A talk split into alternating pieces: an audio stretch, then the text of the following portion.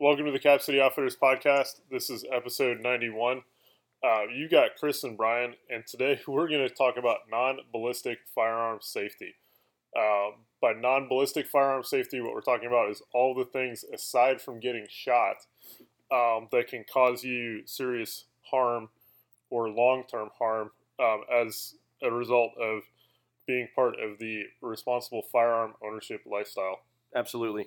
Um, guys, the, the, the, the, smart aleck in me wants to start off with, you know, with like um, you're racking the gun, doing your dry fire practice, so you're not shooting it, and you're, you know, I don't know, and you have your thumb in the way, and you cut your thumb on the slide or something like that. But that's actually not what we're talking about.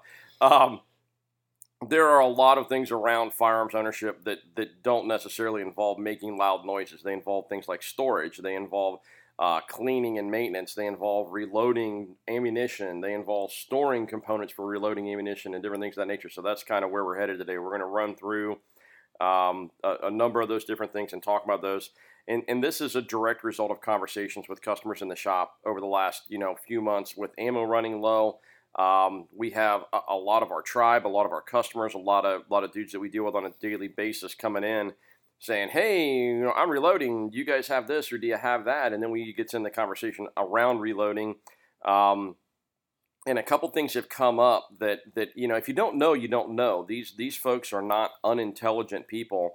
Um, you know, they're they're pretty smart folks. They're just they're doing something that's new to them, and they don't necessarily have a rabbi who's guiding them through that process who can say, "Hey, you don't want to do this, or you do want to do this."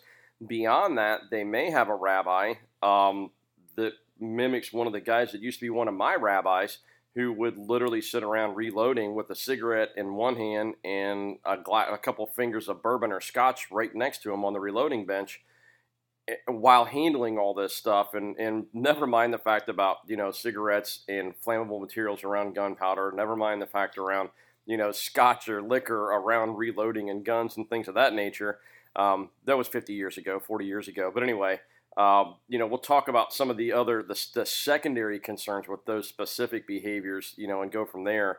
Um, might be some things you haven't thought about. Might be some things you have thought about.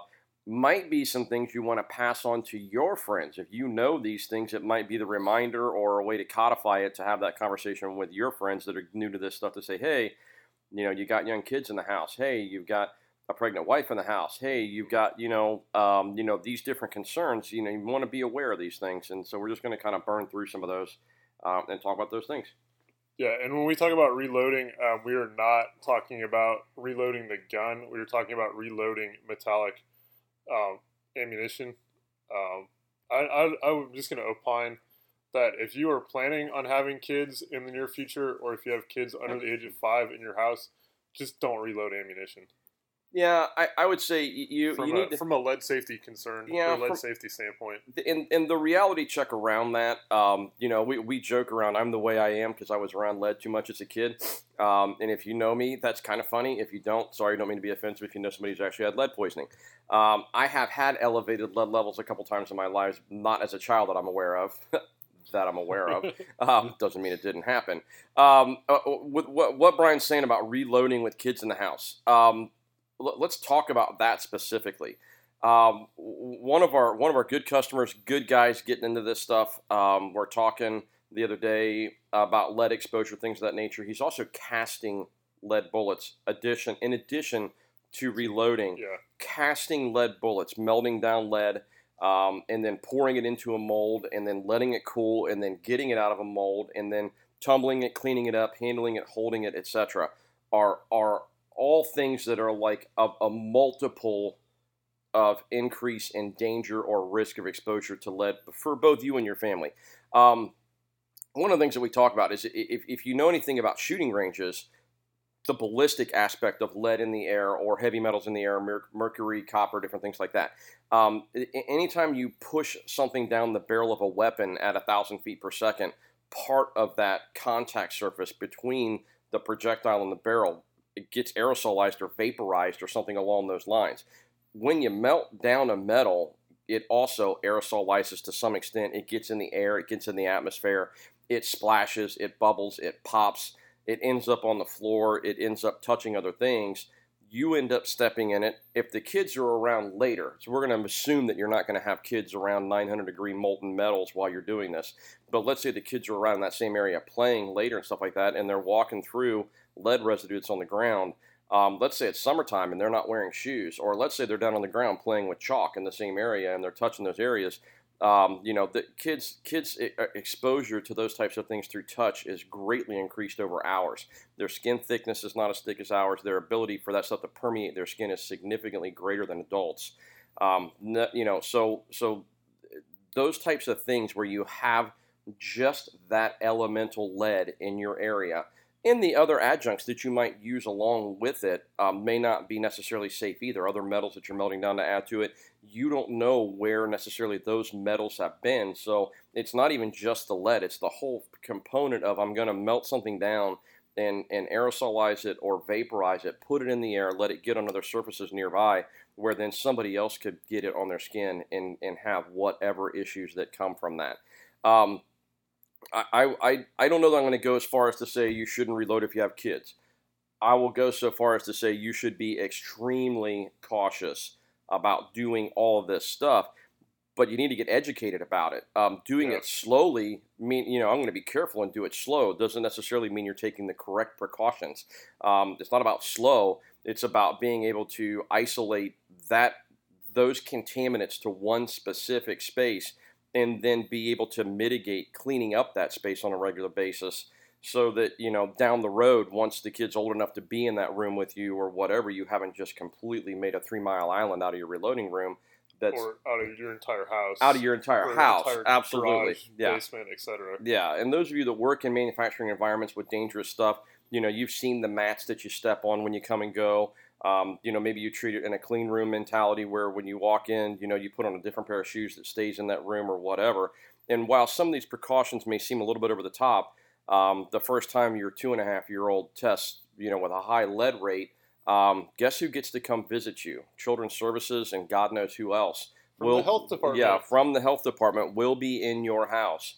Um, and they'll be then they'll and, and believe me you um, depending on what school system your kids in this that and the other uh, you will be marked um, as a danger to yourself your children and your community blah blah blah blah blah.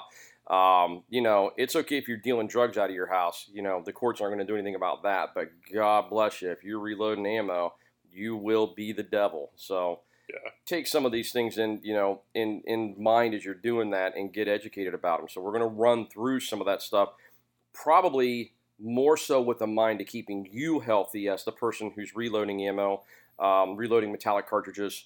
Um, and, and but also your family and how not to spread it and stuff like that. So this you know this podcast might end up being a little bit long. I'm not sure because there's there might be a fair amount to this. Yeah, so, one of the other things to consider, uh, you know, we we pick up cartridge casings off the ground at the range. Um, we get them gifted to us by friends, family, whatever. Um, those cartridges have had um, a metallic or a, a, primer go off, which contains all kinds of heavy metals. Yeah. Um, to cause the detonation. Um, in burning, you know, powder, depending on the bullet design, uh, we've likely have exposed lead on the base of that bullet. Yeah. So now we've got lead residue inside the cartridge uh, when we tumble that to clean it up, so we're typically tumbling, you know, brass in either walnut or um, yeah, cornholes, walnut, cornholes, whatever, whatever, whatever, media, whatever media. That media is now you know saturated in heavy metals, contaminated, um, and contaminated, absolutely contaminated. Um, so when you know we go from a tumbler to the the sifter, um, that kind of aerosolizes all that stuff in the air. Yep. Now we've got you know this dust that's full of all kinds of nasty things. Yes um, that is probably you know that gets kind of all over everything. Yep. Um, it's one of the reasons you know I say, you know, if you if you've got small children, please, please, please, yeah. you know, take extra precautions um, to minimize you know where that kind of stuff ends up. Yes. Um, if you're again depending on you know touching ammo, so you know dealing with bullets, um, again depending on the bullet design, you know if you got a um, plated bullet, you know everything's encased some of the newer like Syntech bullets, everything is encased. Um, most of your full metal jacket rounds have exposed lead on the bottom. Yes. Um, it's difficult to handle those, you know, without touching the lead at some point. Absolutely. And from a range perspective too, um, again, as Brian mentioned, when you shoot that bullet, there's extremely there's extreme heat, extreme pressure on the base of that bullet that's going to aerosolize or, or, or vaporize some of that lead and, and put it into the air as well as on your gun, but it's also landing on the floor of the range. It's also landing on the walls of the range. It's landing on the gravel. If that bullet is being used, maybe it's at an outdoor range where it's impacting a steel target, now that casing on that bullet may be compromised and you may have lead that gets vaporized or or just chunks of lead busted off. If you look on the ground at the impact end of a shooting range, um, you can find projectiles that are smashed and there's exposed lead. And you can, uh, in my opinion, I think you can see lead on different things around that. Um, handling steel targets coated with lead, uh, you know, all those different things. So, you know, be aware of that because that's all that stuff. That's where that brass is falling. And if you're fishing around through gravel to pick up brass, you're fishing around through lead to pick up brass. And even if it may not look like the firing line, even if it's back 20 yards, every time it goes bang, there's there's that vapor deposition coming out of the muzzle yeah. of the gun that's going to land somewhere, and it's going to land in that gravel.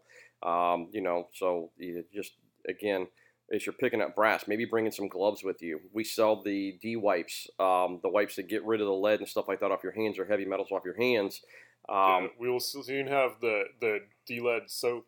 Yeah, the soap. we got some of that coming in. Yeah, so you know those products are outstanding but you're still better off to have a primary barrier like a rubber glove or just a work glove or something like that. The nice thing about the rubber glove is you throw it away before you leave the range or you throw it away when you get home, whatever. Whereas the work glove, you're going to go wash it. Um, and now you're possibly smearing lead around to other people's clothing and stuff like that in the wash. So again, be aware of that cross contamination aspect of lead because that's a really big deal.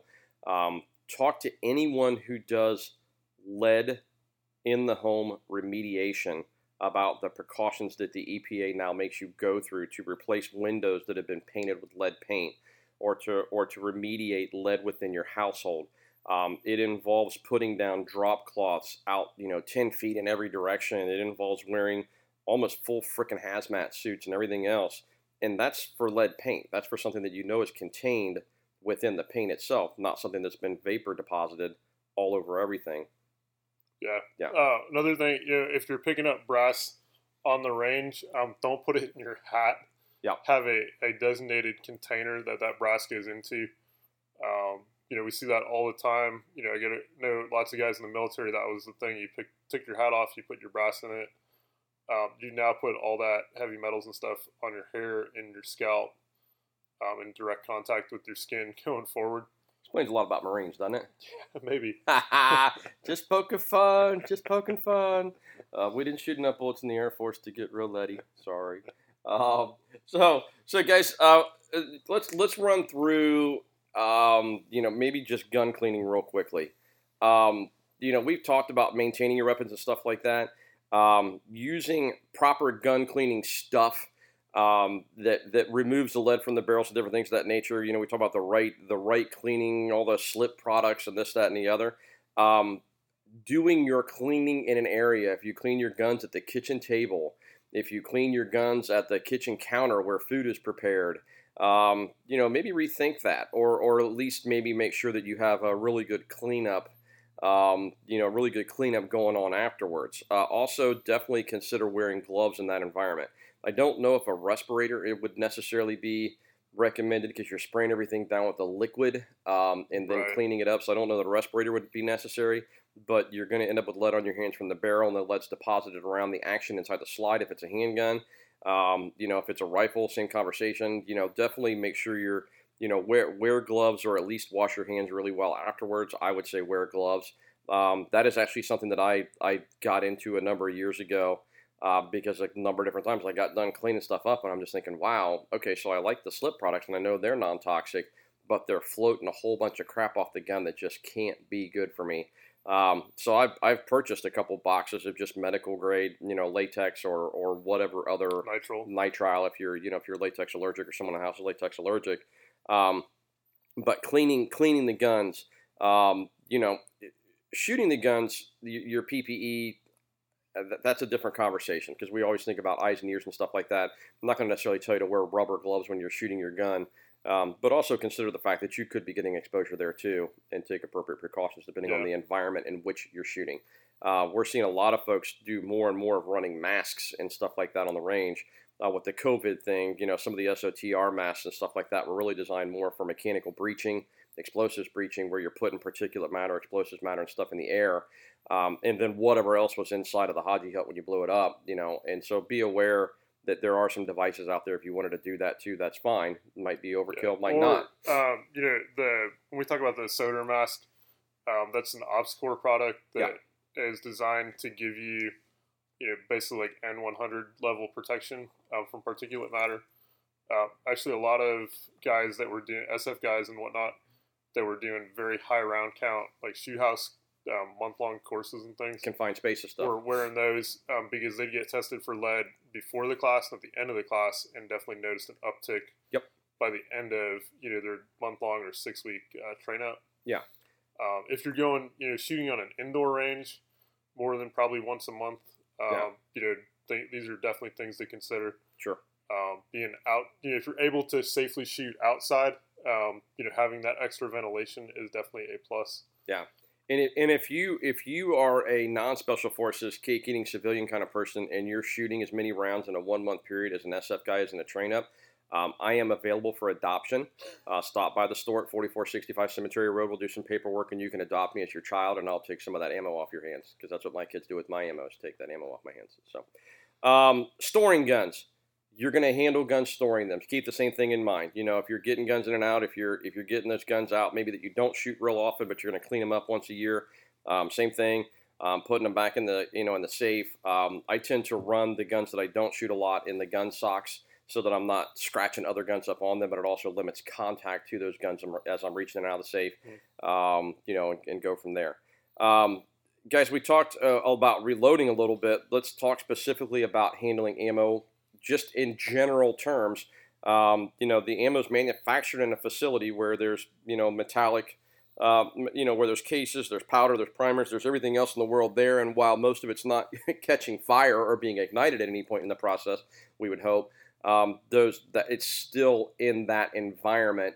Um, you know, so be aware as you're handling ammo. If you're jamming mags, um, you know you're you're touching a lot of a lot of ammo that's been in an environment where there could be free metals floating around, whether that be lead, copper, whatever else. Um, where there are other chemicals that are in the powder powder itself or in the powder making process that are residual, or in the primers themselves or the primer making process that are residual. Um, plus, just handling and cleaning chemicals that might be used in the process of making ammunition as well. Or dealing with Yeah. dealing with getting metals prepped. Yeah, for- manufacturing, period. manufacturing Yeah, manufacturing period. Um, you know, so you know, again, I'm not saying you need to wear gloves to, you know, rubber gloves to load your mags or whatever, but you know, consider those things. Again, if it's high round count enough, you know, what are you getting into? Um, plus, you know, a lot of the ammo we're seeing uh, right now is coming from overseas. You know, there's a lot of ammo coming in from different places, and what do the QC processes look like? Um, those those steel cased uh, rounds that you're loading up, God only knows What does they say? The first person holds the rifle, the the second comrade carries the magazine. exactly. Yeah. Uh, you know, so there's there's the idea of you know if you're shooting ammo that's coming from offshore, you know what's used in that manufacturing process could be a whole different kettle of fish. Um, you know, kind of a bubble bubble toilet trouble kind of thing. What are you know what are your hands going into as you're handling that ammo? Um, and the same thing, you're also handling a gun. You're also handling magazines that presumably have been in and out of said gun, which are now dirty because that is a, the chamber area of the gun, the the the you know the feed and ejection area of that gun. Um, that area gets really really dirty and gets cruded up with all kind of stuff too. So you know again, not to sound like a nervous Nelly, but just some things to consider um, around handling non-reloaded ammo.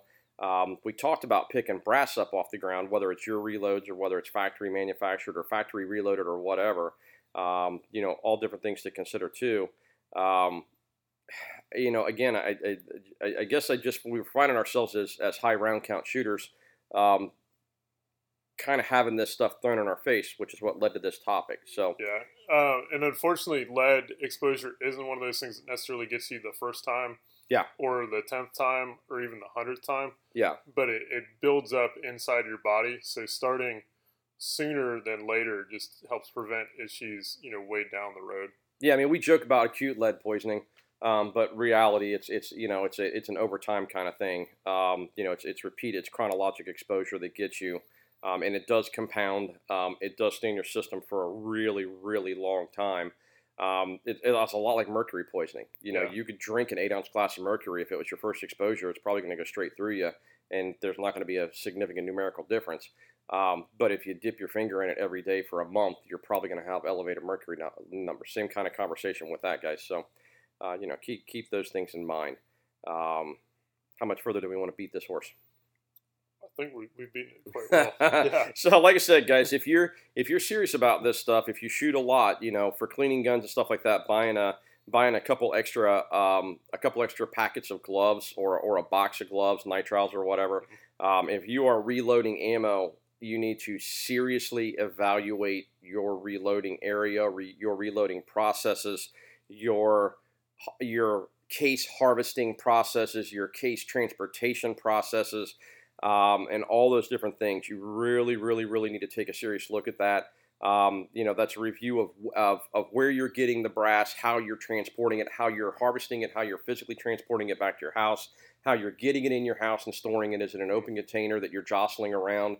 Um, you know, what risks are in that house? Do you have somebody who, you know, maybe is at risk and shouldn't be exposed to lead, whether that's a child or whether that's somebody who has other illnesses that I don't, you know, maybe it's a comorbidity issue there. Um, the space, like Brian was saying, you know, choose that space wisely.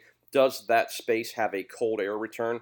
Are you reloading an enclosed area your basement that doesn't necessarily have good ventilation? That's good and bad for you um, because if it's bad ventilation, if it's a closed space, you're not letting that go through your ventilation system, your HVAC system in your house and get to the rest of the house, but you're living in it for a significant period at a time. So, you know, weigh the good and bad. Um, you know, as you're coming and going from that space, you know, again, do you kick your shoes off and put on a separate pair of shoes that stay there? Do you have uh, sticky mats that you step on coming and going one way or the other? Do you have that space for absolutely sure locked down so that an unauthorized person can't get in there? And by unauthorized person, I don't mean your drunk buddy who might take a pound of powder and go, you know, shove it in something to light it on fire. But a child or somebody who doesn't need to be around that, can you keep them out of that area and make sure they're not in there? Um, again, I, I, you know, I can remember being as a child being around guys reloading um, different world back in the 70s and 80s. Um, but you know, guys literally, you know, smoking. So maybe lead was the least of their worries. I don't know. Um, but there's a reality check around, you know, being around that stuff. So uh, it's a little bit different world. We know a little more about it than we used to. Um, so there's there, you know, and we have the ability now with all of the PPE stuff available because of COVID. You know, you know, take advantage of that. Yeah. Take advantage of that. Yeah, one So- thing too, you know, if you are reloading, you know, think about your bullet, your actual physical bullet um, selection and design. Yeah. Um, different bullet types, you know, can help mitigate some of the lead issues. Yeah. Um, yeah. Yeah, it's kind of my understanding that like the the completely plated, like the original Berry's electroplated bullets, that that's where that came out of. Was my understanding was people Yeah. who are high volume practice shooters, competitive shooters, uh, went to those designs. Consider those things as you're making those selections. Um, you know, making your own lead bullets is probably inexpensive, but are the risks worth it? Uh, buying lead bullets to reload might be cheaper than buying jacketed bullets, but is it worth it, etc. And in this day and age, it's hard to get all this stuff. So I get that you know you got to make whatever decisions you make, but please understand they do affect other people. Um, also understand, you know, we are not industrial hygienists. I don't think they use that term anymore. I think there's now a different. I don't think you can take industrial hygiene classes anymore. I think they call that something else.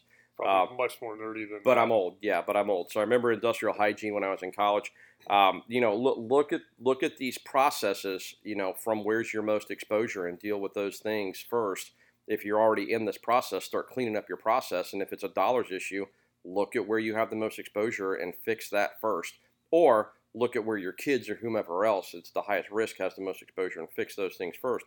But look at it very much from a process orientation. Um, with that mentality yeah, and, and kind of pick it apart. Um, also, we're not experts on this specific topic, so chase down people who may might be experts on the specific process. If you have a friend of yours who works in a manufacturing facility where they have some of these concerns, talk to them and just say, hey, you know, what kind of tools are out there to help me mitigate this? Um, I'm sure there are sources online you could go to too within the firearms industry, reloading industry, that talk about PPE and talk about you know sanitation and things of those nature. So avail yourself of some of those sources. Um, definitely take advantage of that kind of stuff. Um, and then and then lastly, I would also say too, um, this is something that, like I said, kind of got thrown in our face. Brian does a fair amount of reloading. I do not. I haven't done reloading in quite some time because ammo prices were really low until freaking COVID. Um, so there's a reality check that I'm probably going to be getting back into this too. I have all the equipment and all the stuff. I just haven't had to do it for 15 years.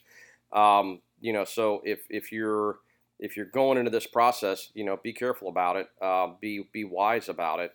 Um, seek you know again seek a rabbi who can give you good advice, but seek a rabbi who can give you good advice, not just one that'll throw advice at you. Yeah, so. and and one that you know knows more about how to, how to make a how to make ammo safely other than just ammo that goes bang every time. Yeah. Um, yes. You know, again, this is you know dealing with lead and heavy metals. Uh, it's not the first, second, third exposures. It's yeah. you know the hundredth or the thousandth. Um, and when you get to that point, it's really hard to fix the problem. Yeah, really hard to go back the other way. So, yes, indeed, guys. If you, if you guys have um, um, you know, questions about this stuff or, or, or comments or additional concerns that we're not talking about, you know, by all means, hit us up. Stop by the shop. Let's have a conversation about it because we can always do an addendum to this podcast and say, hey, you know, we had somebody who knows more about it than us bring these things to our attention. Um, you know, and we, we would love to hear more information about that because, like I said, it has become a top of mind or a front of mind topic for a lot, a lot of folks are now looking at reloading. Unfortunately, it's a little too late if you don't already have the materials. Um, but you know that's definitely going to be a conversation that's not going to go away in the next couple of years because I don't think you're going to see ammo prices recede significantly, or at least not get back to where they were uh, in December, January of last year. I don't think you're going to see those numbers come back down for well, they won't get back down to the ten dollar a box nine millimeter, but I don't know how how long it'll be before we get back down to fifteen dollar a box nine millimeter either. It could be quite some time. So this is going to be a, to- a topic on everybody's mind. So if you could help us out with that, we'd appreciate it. So. Yeah. Um, yeah, again, please come visit us at the store. We're 4465 Cemetery Road in Hilliard, Ohio, um, right next to Louis Fusion Grill and in front of the Aldi's. Um, you can follow us along on social media as long as they let us uh, keep our accounts mm-hmm. open. Yeah. Uh, we're on Facebook and Instagram. Um, just search for Cap City Outfitters. Uh, we also do an email newsletter once a week. Um, lots of interesting topics, uh, things we've gotten into the, into the store inventory wise. Um, you can sign up for that on our website, capcityoutfitters.com, or drop us an email to info at capcityoutfitters.com. Uh, a quick note we are continuing to run um, COVID related hours um, due to Mini Mike's tyrannical decrees. Uh, we are 10 to 5 Tuesday through Saturday. Um, yeah, am I missing anything there? Um, if you're looking at doing transfers or looking at purchasing a suppressor, um, go to our website, take a look there. The processes uh, are available. Everything you need to do, all the information you need is available there for you for a standard uh, FFL transfer of a firearm that you purchase online or from a different vendor.